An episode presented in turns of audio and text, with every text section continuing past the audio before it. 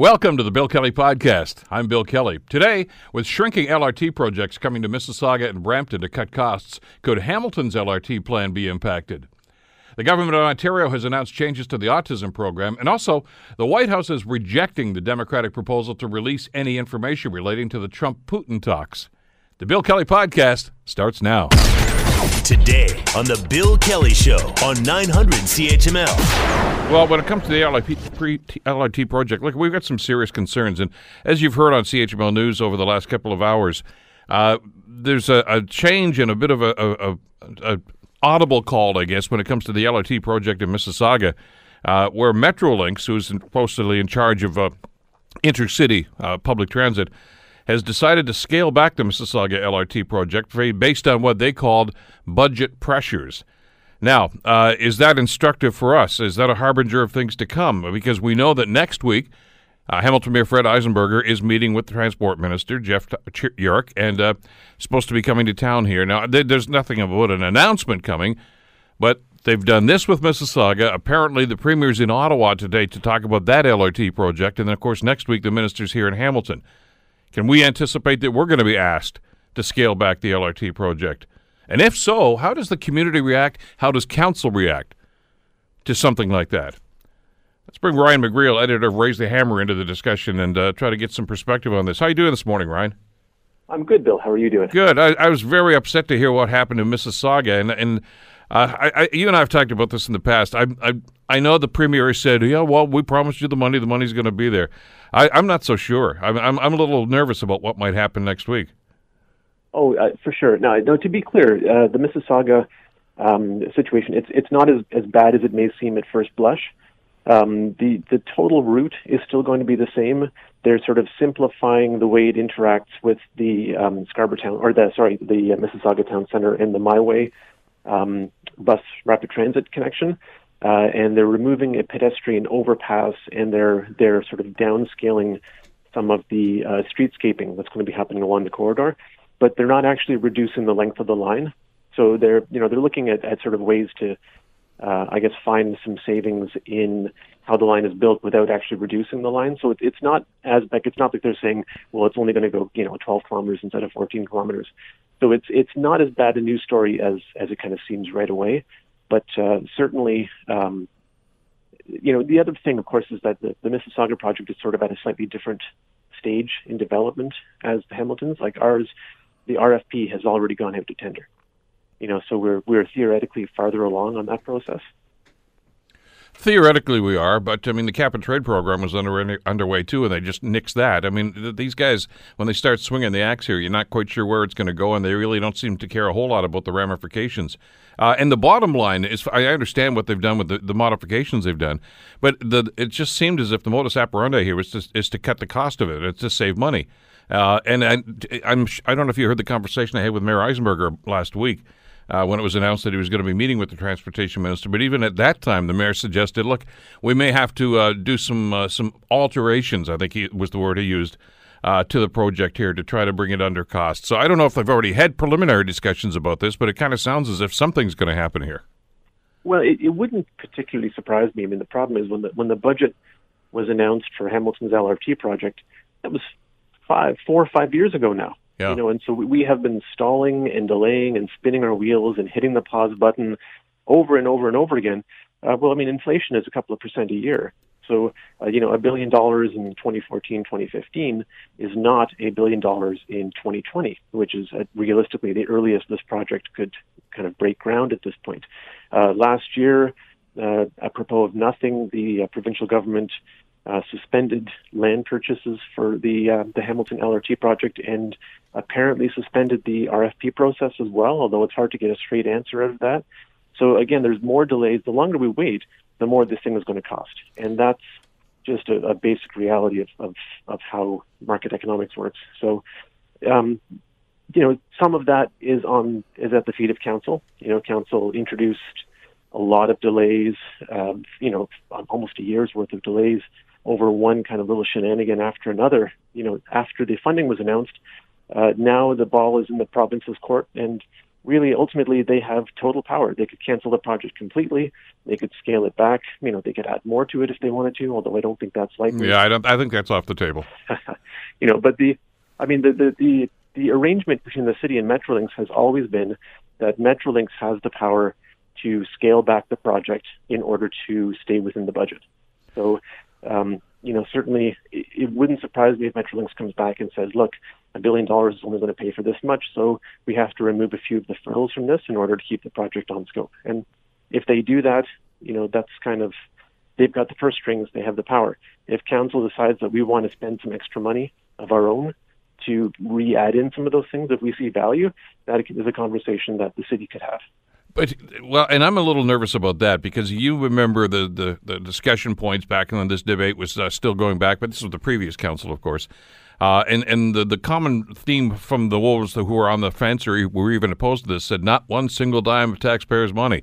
Uh, we're not going to do this. And I, I don't know if you heard Councillor Whitehead on Scott Radley's show last night here on CHML, where he said if they're going to do that, if they're going to scale this thing back, he says that's a deal breaker. Now, that, I'm sure he's speaking for himself and not for the other councillors, but you and I both know that the support for this project on council is tenuous at best for some of those councillors, and some of them may be looking for a way out.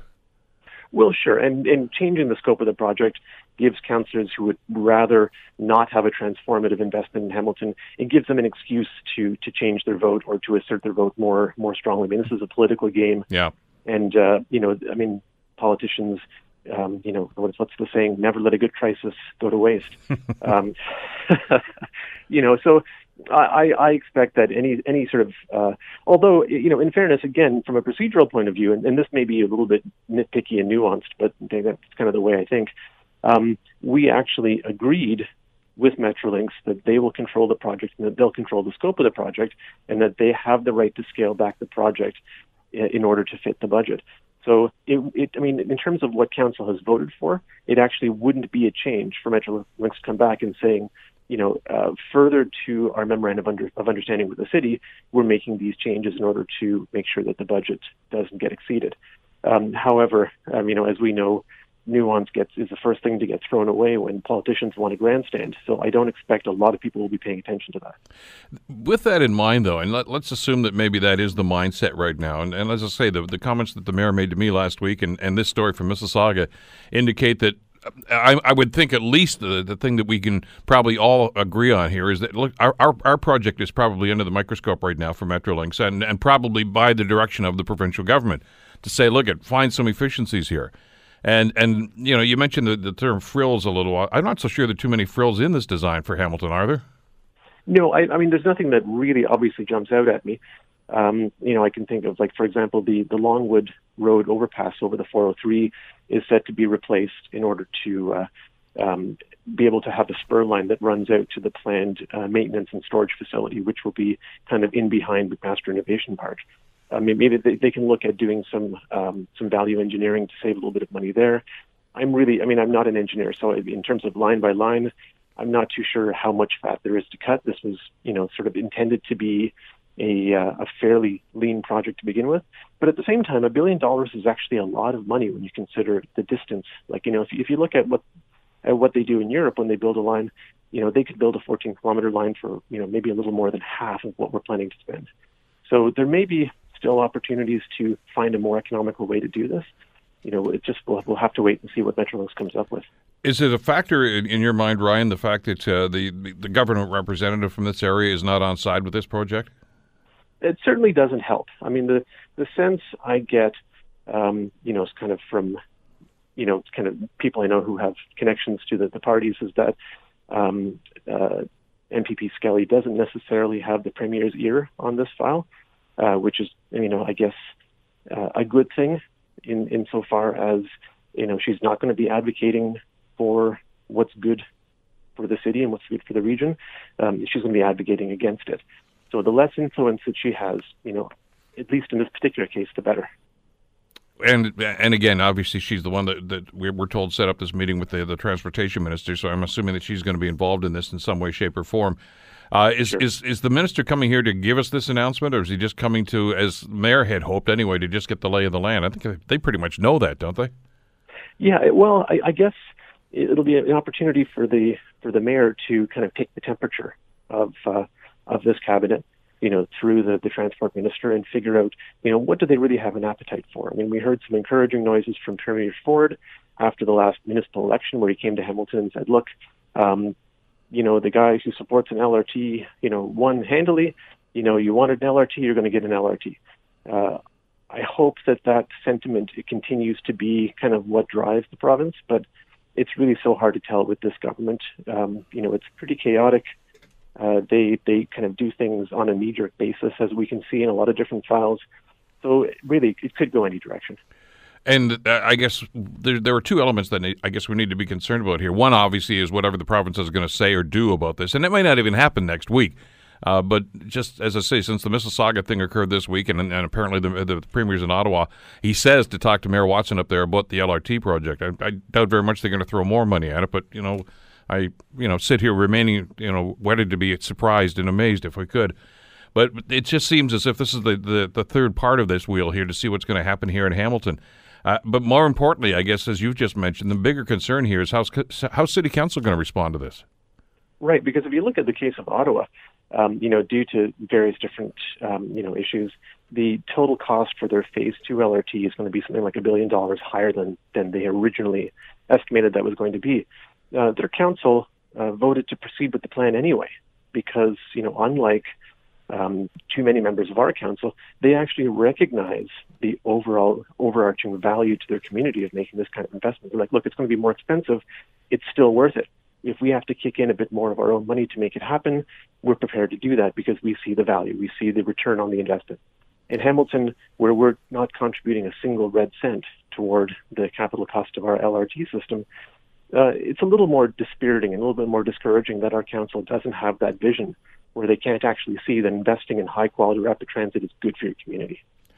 Well, and again, based on some of the comments I've heard from the councillors, some off the record, some on, uh, I, I, still get the sense, and it bothers me that I get this sense that, that, that, they're looking for an excuse to bail out of this thing. Oh, sure. I mean, it, you know, I find mo- you know the vast majority of the time these counselors operate based on fear. You know, and it's and it's usually fear of missing in rather than fear of missing out. You know, the status quo has worked very well for these counselors, many of whom have been in power for decades. And uh, you know, frankly, you know, any kind of a significant change that would put the city on a different trajectory creates uncertainty and instability for them personally. And, uh, you know, the status quo hasn't been working very well for the whole city, but it's been working very well for the people who've been sitting in charge of it for the last several decades. Maybe we will be pleasantly surprised next week. I sure hope so. so do I. Ryan, thanks so much for this. Appreciate your time today. Have a good weekend. Likewise. Thanks for for, uh, for inviting me on. You betcha. Ryan McGreal, of course, editor of Raise the Hammer. Uh, and we'll see. As we said, uh, next week the minister's here in town to talk to Mayor Eisenberger. And uh, maybe it's good news. I don't know. Just that the the way things have developed the last couple of days, it's, uh, it's looking a little shaky right now. You're listening to the Bill Kelly Show podcast on 900 CHML. The uh, provincial government's taking another run at their autism program. You may remember a few weeks ago, uh, Lisa MacLeod, the minister in charge, rolled out uh, what they said were uh, improvements. I prefer to call them simply changes to the uh, autism program. Uh, there was an immediate pushback from all sorts of people, and that particular day, you may remember, I had the the minister on the program as she was trying to defend some of the things that they were trying to propose, and she was insistent that look, there's only a limited amount of money. She wants to make sure that it was spread out over a whole lot of people, uh, which maybe sounds quite noble to try to eliminate some of the wait lists, but it uh, is not addressing the needs of actually people that are living with autism and the families that are dealing with it. So they came back yesterday and said, well, we're going to change a few things. And uh, I'm not so sure that they've uh, even hit this one out of the park either. Joining us to talk about this is uh, Dr. Mike P. Moffatt, who's an assistant professor, business economics and public policy group at the Ivey School of Business at Western University, and also, of course, the uh, the parent of a child living with autism. Uh, Mike, always a pleasure. Thanks so much for coming back on today. Oh, thank you for having me. Let's uh, first of all get your read on what the minister said yesterday with her improvements to the plan.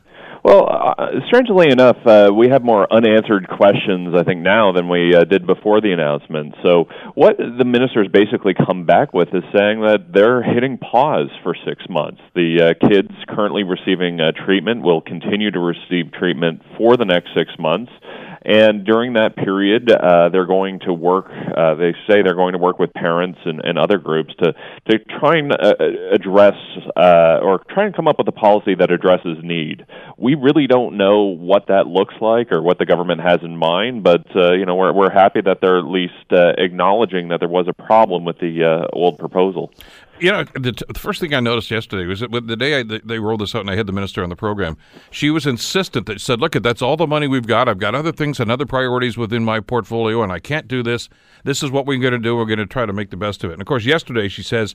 Uh, we're at 331 million right now, and we're prepared to go even further. So, as, as I told her that day, you can find the money if you want to. The, it's the governments themselves that set these these uh, these limits. I mean, they're the ones that decide how much money is going to go into each program, and clearly uh, they missed the mark with these announcements. They did, yeah. So they certainly could find more money, but but I would say that the problem with the old proposal wasn't so much the amount of money that they were spending, but they were spending it particularly poorly because they weren't considering needs. Uh, so you had a lot of kids that would actually get more money, more support than they needed. They, uh, you know, they have very little needs, maybe need a little spe- speech therapy or something like that, and they were getting thousands and thousands of dollars for something that would only cost a few hundred. On the other hand, uh, kids uh, with higher needs uh, weren't receiving the, the funding that they needed. So that was a big problem here. It wasn't so much that the government wasn't spending enough money, but they were doing it poorly. They were doing it really inefficiently, and that's what parent groups were coming back to, them saying was basically, yeah, we'd like more money, but that's not what we're asking for. We just want you to spend, you know, however much money you're going to spend, spend it in the most efficient way possible, uh, so we can help as many kids as possible. Well, and and I asked that too, and I said, just why why would you not a- uh, uh, embrace a, a needs based uh, funding formula? And they just they, they said that's not fair, and I think it's the most fair thing of all. In other words, if if there is a limited amount of money, and let's face it, even if they've increased it, you can't solve any problem simply by throwing money at it. It's as you mentioned, Mike, how you spend this.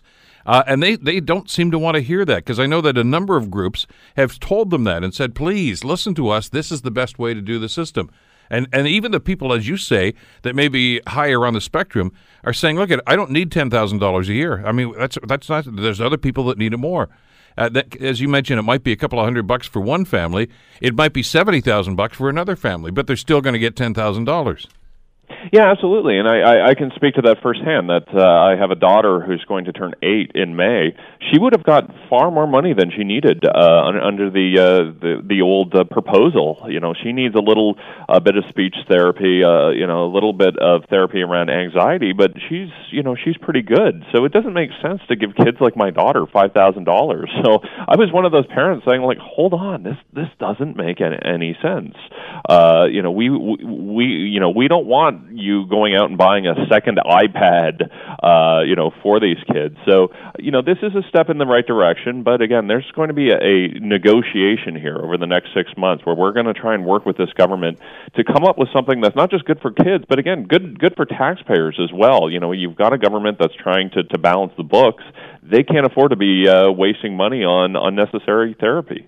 Mike, why the reticence to, to, to take that kind of advice? It's it's not as if they have to do the assessments. More often than not, that's already there. In other words, you you know your your daughter's status. Most other families living with this understand where they are, and and if if it's going to be a needs based thing, they can simply say, look, at here's the therapy that's needed here.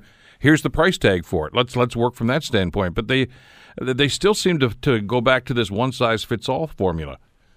Yeah, I, I, I'm I'm puzzled uh, to be honest. Where parents are trying to figure out why uh, they were so insistent on this. You know, I think they just developed uh, this model. They they truly believed in the, this model and didn't do those consultations up front. I think they were, you know, saw this as an issue where the previous government had all kinds of problems. You know, the the the past model wasn't perfect, so you know they were going to come in on you know knight on the white horse and, and and try and fix this. But you know, again, I think they they misjudged uh, the issues, and again, kind of had this ideological idea of fairness which meant that again everybody should receive basically the same size check. But that's that's that's not uh, that's not what we want, and that's not how you deal with with healthcare. You don't you know when people go to the hospital, you assess their needs, and you know some people might need a couple aspirins and a band aid, and someone might need serious surgery, and you deal with those issues separately, not just send everybody home with the same size check. Mike, one of the other contentious issues, and that's this is going way back to even the previous government when they were trying to wrestle with this.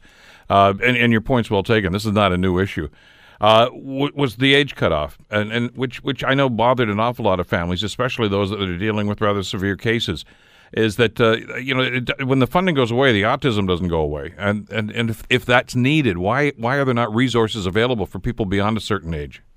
Yeah, and that was a, a big problem uh, with the old plan, um, and you know the government's still talking about these age caps that uh, after uh, six years old uh, the, the the funding would decrease. That's yeah, that's problematic. You know, because you do have some kids that you know they don't all of a sudden have lesser needs at six. Those needs continue, but it's also a problem because it discriminates against girls. Girls tend to get diagnosed much later than boys. Their their symptoms kind of show up later.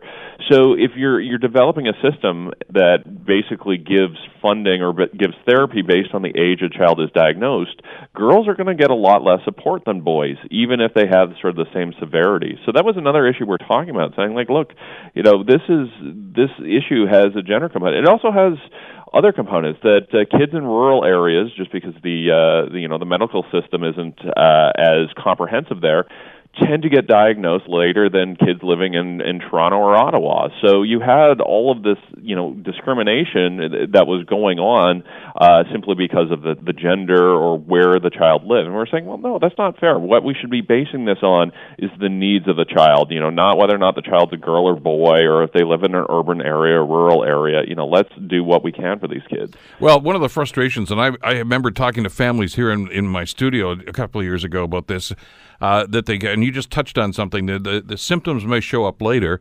Uh, and if they're higher functioning, oftentimes they're misdiagnosed anyway. But with this formula that the government's proposing here, it's like the clock is ticking. Uh, you know, if they if they're diagnosed with something else, or maybe a, a learning disability or some other problem, then uh, no, no, no, no, we, we, it, it is autism. If it's too late, it's too late. You don't qualify. Yeah, that, that's just it. We're, we're we're quite worried about that uh, again with this formula, but also you know, how the kids, how the government's going to deal with the kids who are currently uh, waiting for therapy. You know, they're talking about uh, you know getting rid of the old wait list and now just trying to sort of triage based on age. And again, a lot of parents are saying, well, look, that's not entirely uh, uh, appropriate because you have kids who are over the age of six. They might be seven or eight. Their symptoms showed up later, or maybe they lived in a rural area, didn't have that kind of access to health care, and now they're not going to get the, the help they need. So yeah, I, I absolutely agree that you know you've got this real. This government is really focused on age, just as the previous government was, and parents have been saying for you know 15 years. We said it to Dalton McGuinty, we said it to Kathleen Wynne, and now we're saying it to Doug Ford. You know that they they need to lose this preoccupation with age. You know, you need to focus more on need. Well, let me ask you something, Mike. Since you've been involved in this for quite some time, why is the government, and it's not just this government, as you said, but the previous one as well, that seems to think that age is a factor? Because I've not talked to anybody that's working with families with autism, whether it's a therapist, and we've talked with them, uh, whether it's a doctor who's making the diagnosis. None of them have ever brought age into this as, as a as a consideration. Yet the government always seems to hang their hat on this. Yeah, we're we're puzzled by that as well because if you look at other jurisdictions like Alberta, uh, you know they have more of a needs-based uh, system. They don't focus on age. So you know you almost wonder if this is coming from the civil service. You know we have uh, you know different politicians. We've had liberals before, conservatives now, but the, you know the bureaucrats don't change. It's the same the same ones uh, working in the ministry. So you know you do have to wonder if they're sort of driving this agenda. And you you get you know we seem to get a new minister every couple of years who gets briefed by the same uh, by the same bureaucrats. So, you know, we're kind of wondering how much is this is driven from the ministry and not so much from the politicians. Well, I'm wondering too if, if this is simply a matter of trying to make a simple a system that's simple for them to to be able to administer. Uh, as opposed to what you know, as we talked about, needs based, which is maybe a little more scientific uh, and maybe takes a little more effort, but by the same token, it's going to be a far more efficient system. I, I'm hoping that, as you say, what they hit when they hit the pause button on this for a few months, that they actually do sit down and talk with families like yourselves and the Macintoshes and others that we've talked with here that have simply said you got it wrong, and it's not as if well, okay, what are your ideas? You've already presented them with alternative ideas. Yeah, absolutely. So, and that's been a big frustration of families that have it's felt that for years that these programs have been designed to make life easier for bureaucrats, not make life easier for families. And that was one of the big issues we've we've had this year that the government was trying to hit this April 1st deadline that they simply weren't prepared for. And the only reason they wanted the April 1st was it's the beginning of the new fiscal year. You know, they basically wanted to make life easier for the accountants by starting a new program at the beginning of their fiscal year. We're like, hold on, you know, what what are we trying to accomplish as a province? I don't think we should be, you know, putting the needs uh, of government accountants over the needs of kids. You know, if we have to pause six months, uh, and if that makes the accounting a little bit more difficult, you know, they're professionals. They'll they'll they'll figure this out. So I absolutely agree. I think for for far too long, you know, we've been designing these programs to make life easier for bureaucrats and not make life easier for families. Who should they talk to? Uh, if the, I'm taking the minister to word that she does want to consult and, and, and, and listen and get some ideas on this, uh, uh, who should be around that table? So, so few. So, obviously, you you need the service providers because they're going to be, you know, the ones uh, providing these services. So they'll have insights. Parent groups uh, like the Macintoshes and the uh, Ontario Autism Coalition, but as well, I, I think we need to start looking at best practices from other jurisdictions. You know, that's something that the premier talks about in a number of other con- um, contexts. I think we need to do it here. So again, Alberta has a fantastic program. Even the United States tends to be uh, further ahead on on this uh, than us. You know, 48 of the 50 U.S. states actually require uh, autism funding to be a part of their private insurance. So if you have health if you have health insurance through a, private pr- provider, there are minimum limits that they have to uh, provide. That I think something worth looking at. You know, maybe you know it may or may not work in the Ontario context, but we should be having those conversations. So I, I certainly think that you know, you know Lisa MacLeod should be calling up the ministers in other provinces, you know, calling up the governors in the United States and saying, okay, who is doing this right, and what lessons can Ontario learn?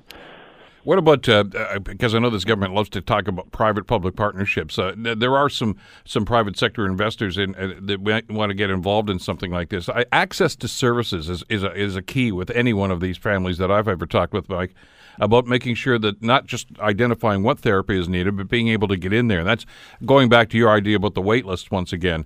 Uh, but the the cost is prohibitive. I mean, there's there's a number of different facets to this. So is there is there a need here to, to provide more services and to have more uh, more of that kind of investment?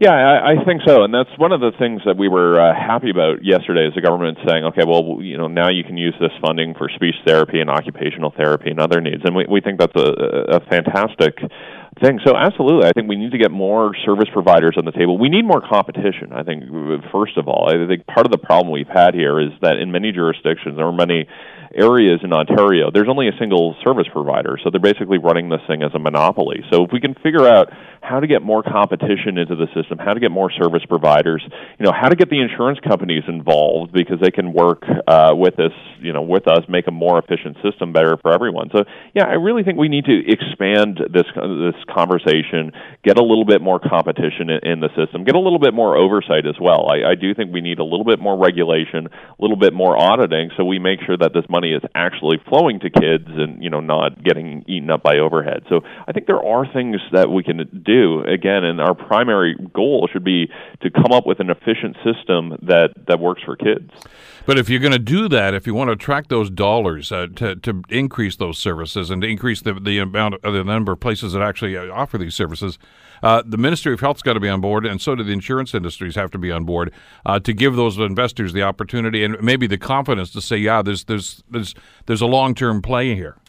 Yeah, and I think that's the the big worry for any company who would go into this file is it seems that it, it changes every three to four years. You know, new government or new minister uh, comes along and completely changes the rules. So, yeah, I, I do think uh, you know there there are risks here for outside investors, and that's why the government absolutely has to get this right. And I hope they work with the opposition as well. You know, coming up with a plan that you know might not everybody might not love, but everybody can live with.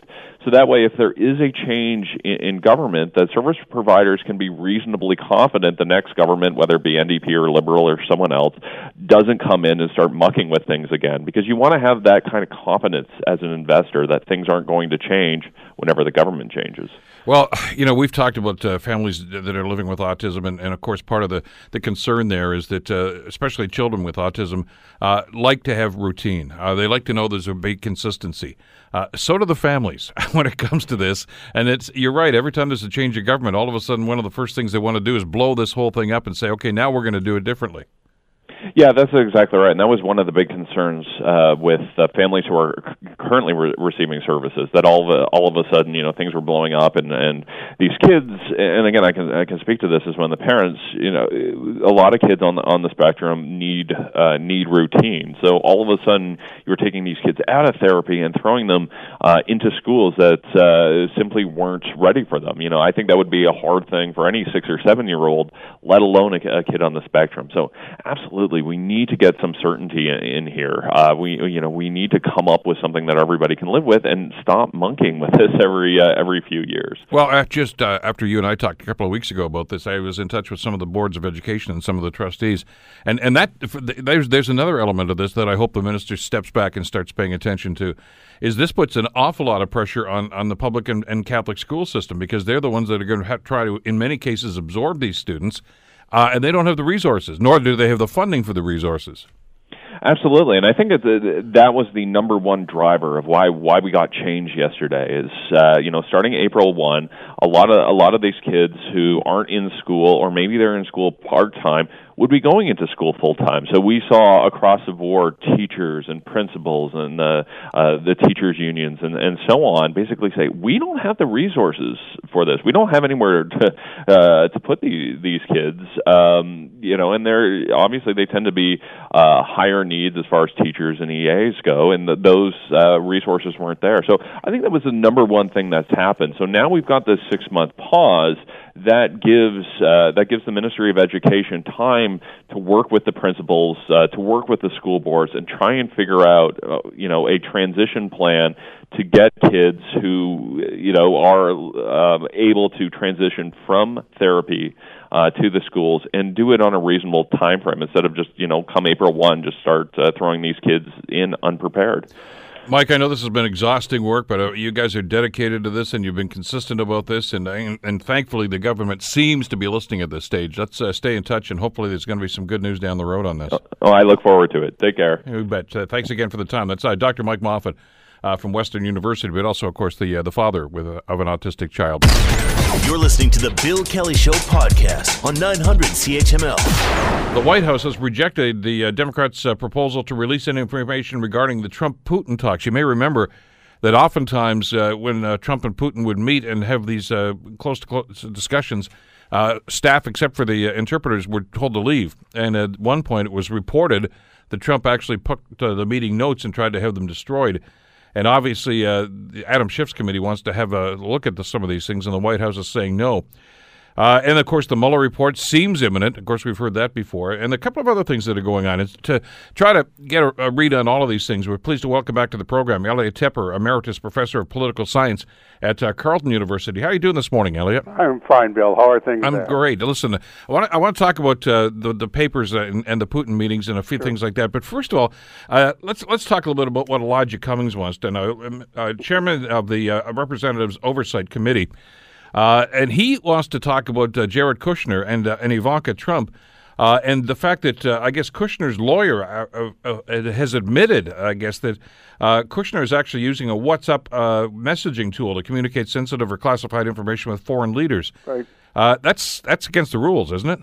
Well, it's interesting. It comes from the lawyer.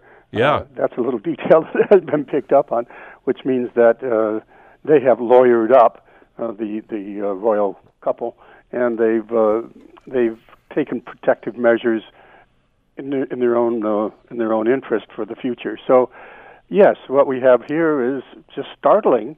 It turns out that after uh, basically defeating Hillary Clinton, among other things, because of making a huge deal out of her use of a private server uh, when she was Secretary of State, the children, uh, Ivanka and uh, the, remember they are both uh, close advisors to the president. They have highest levels of security uh, clearance, which is self-controversial because they didn't get them in the normal way.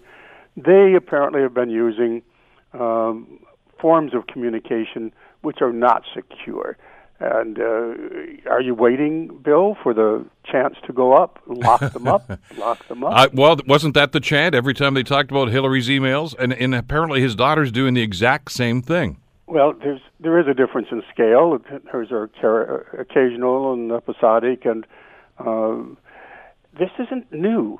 We also have charges going back that Reince Priebus and Steve Bannon were doing similar things, and if you go back uh, about that same era, Donald Trump is known to have two iPhones, neither of which have the normal encryption on them, apparently, and he uses them uh, in public at Mar-a-Lago.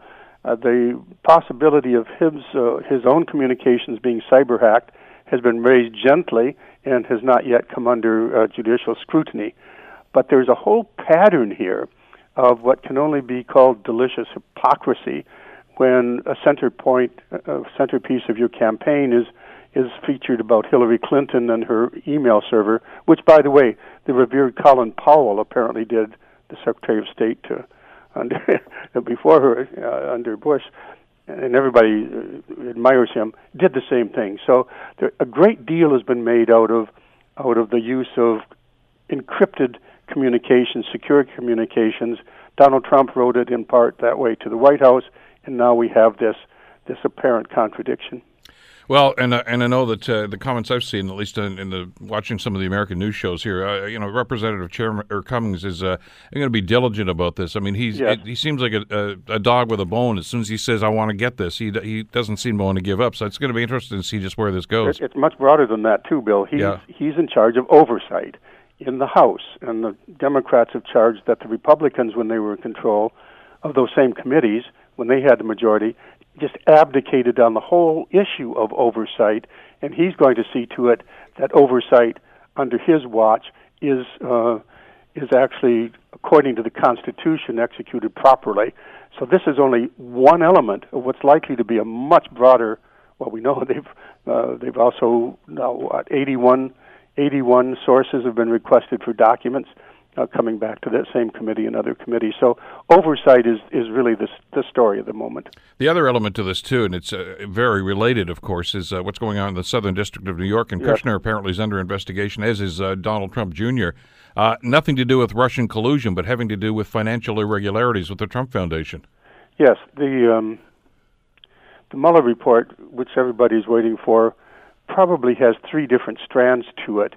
Uh, the first is the obvious one. Was there not collusion, but a conspiracy to work with a foreign power by the Trump administ- by the Trump campaign to influence America's election? That's the core mandate of Mueller. But secondarily, there's the obstruction component, uh, which can arise out of that investigation. Remember, the mandate is matters arising out of that investigation could also uh, come under their purview. Uh, did he obstruct justice? And we know that he's told the Russians in his, the Oval Office, "Yeah, I fired Comey because of the Russian thing." And then thirdly is the whole broad area of financial impropriety. And those he seems to be systematically farming out to other courts. And there's likely to be a lot of those, including, of course, the ones you just alluded to. Let's uh, talk a little bit about the, the Putin Russian meetings. We've talked about those in the past, obviously, and it uh, it's it's been troubling to an awful lot of people that, uh, that they have these little uh, tete-a-tetes together, and they basically tell everybody to leave the room except for the interpreters, uh, who of course are sworn to confidentiality.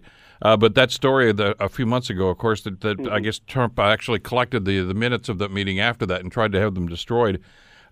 Uh, they're not playing ball here. Now, Schiff has written a letter. He's he's adamant that he wants to get these things. Adam Schiff, of course, the chairman right. of the committee. Uh, how much power does this committee actually have to be able to, to uh, do this, or or is excuse the bad term is that a trump card to simply say executive privilege? Yes, both. Uh, Adam Schiff has enormous power because Congress is a co-equal branch of government. He's now in charge of a committee that has subpoena power. Not only can they call witnesses, and put them under oath to testify, but they can subpoena people who don't wish to appear.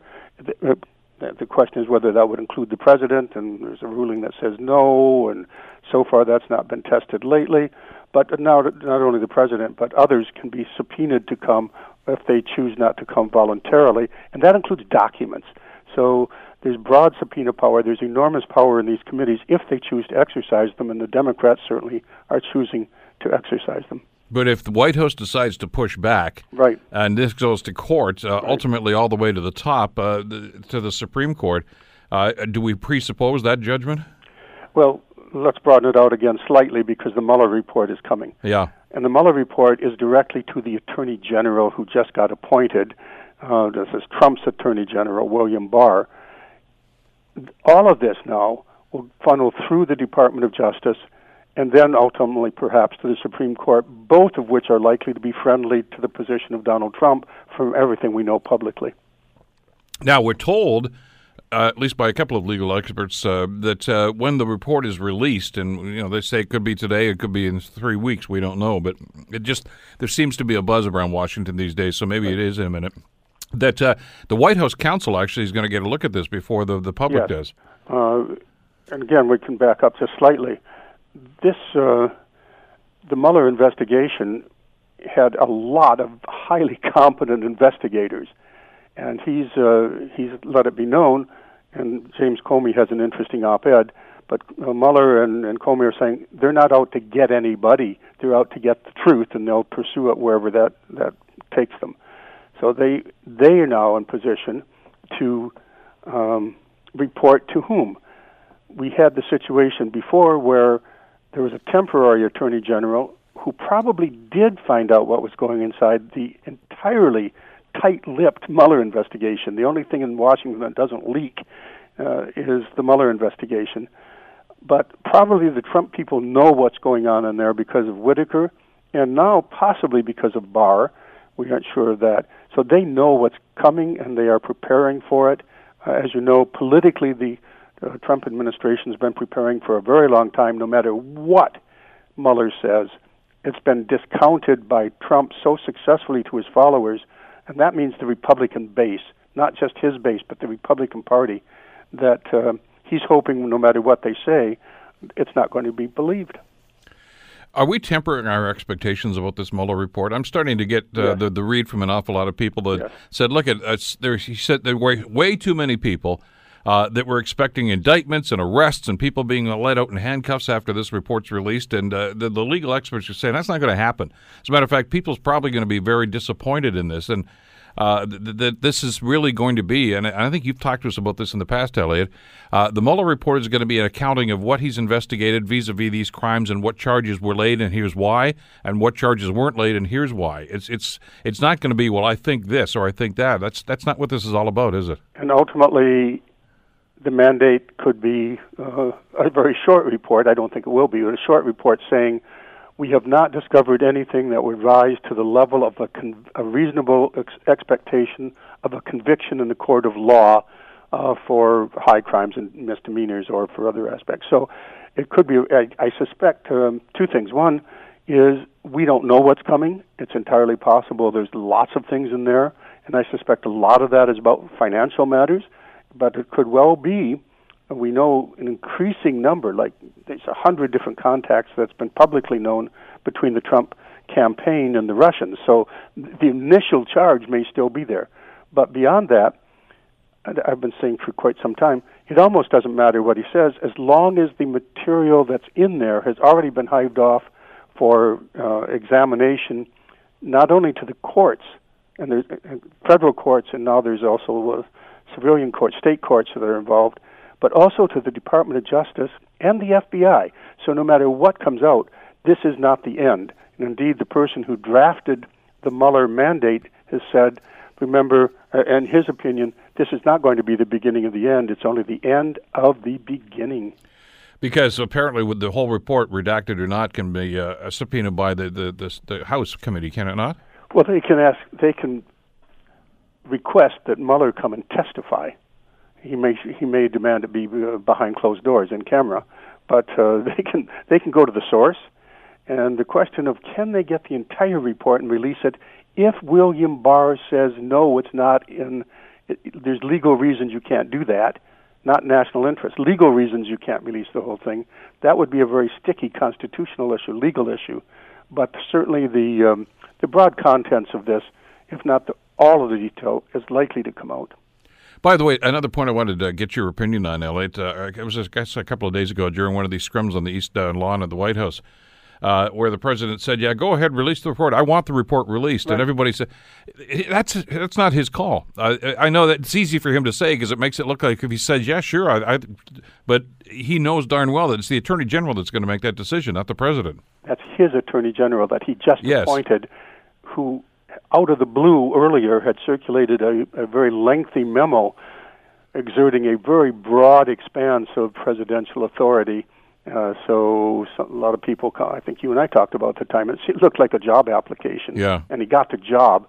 Um, the the technicality on this, as we're all discovering, is that the report goes first to the Attorney General from Mueller, and then the Attorney General writes a report that summary, whatever he chooses, and that in turn is what may is is what may go to the public, which may go only to the president.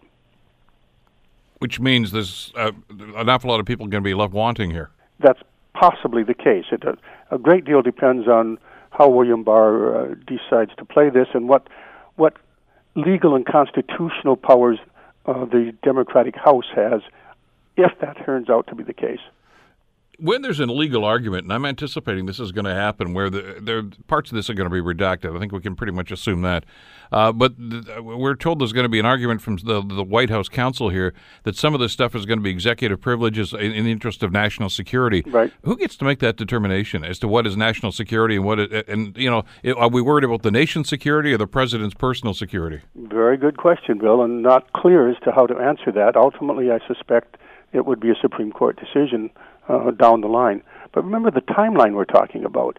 We have a situation now where five out of six of the closest confidants of the president have been found guilty, indicted and found guilty, and uh, are going to jail. And we also have a situation where there's increasing evidence that there's possible conspiracy. Uh, you know, Manafort delivers to the Russian agent internal polling data. So lots and lots of, and then all this financial things. But look where we are. We're talking about 2020. We're talking about an election which is looming, not yet here. I, it certainly looks as if, unless there's a real bombshell that comes out, something justiciable, something that rises to the level of high crimes and misdemeanors, that this will carry over into the election, possibly through the election, and possibly through the re-election of the president before a lot of these legal implications finally hit home, which would be a very um, uh, it would be quite a quite a situation where the sitting president, having just been reelected, which I think is a very high possibility, uh, if the if the economy holds and if the legal issues don't catch up with him immediately, then I think his chances of being reelected are are quite high. So then we would be in a situation of 2021 or so where all of this finally comes to a head. Listen, I got about a minute left. You mentioned the, the reference uh, to the, the Comey uh, op ed piece that was in the New York Times. Uh, interesting read, uh, saying he didn't think the president should be uh, impeached, although he doesn't think he's capable of holding the job or qualified for it. But he, the rationale bothered me, and I wanted you to comment on this. Sure. He doesn't want him impeached because he's afraid of the rebellion that might happen from those Yeah. that are supporters of him. Yeah, Uh, he- uh, kind of a he twisted viewed it as a logic there. And uh, yes, he said two things in there. Uh, apart from that, first is he said the important thing here is that the whole world see that there's a judicial system in America that works, and that the impartiality of the law is the beating heart of America. And that's his first point. His final point, however, is uh, he wants an election to determine this to show that people are united, as he said, something by very important the belief that the President of the United States cannot be a chronic liar who repeatedly attacks the rule of law. After that, we can get back to policy disagreements. So these two very uh, important points by Comey. But we have to remember that James Comey probably delivered the White House to Donald Trump by intervening over what? The issue of, of, of what we started this conversation Yep. uh, over emails on the Hillary Clinton server, and he did that just before the election, which is a strong violation of of uh, FBI protocol. So uh, there we have James Comey now weighing back in, saying, "Well, just let the system work." Uh, if if it has a, hasn't worked for the last little while, it doesn't seem to. Well, we'll see what happens. Elliot, uh, we're out of time this time around, but I'm sure we'll have lots more to talk about next week. Thanks so much for this. to it. Take care. Elliot Tepper, of course, uh, from Carleton University. The Bill Kelly Show, weekdays from 9 to noon on 900 CHML. The Bill Kelly Podcast is available on Apple Podcast, Google Podcast, or wherever you get your podcasts from. You can also listen to The Bill Kelly Show weekdays from 9 till noon on 900 CHML. I'm Bill Kelly. Thanks again for listening. And don't forget to subscribe to the podcast. It's free, so you never miss an episode. And make sure that you rate and review.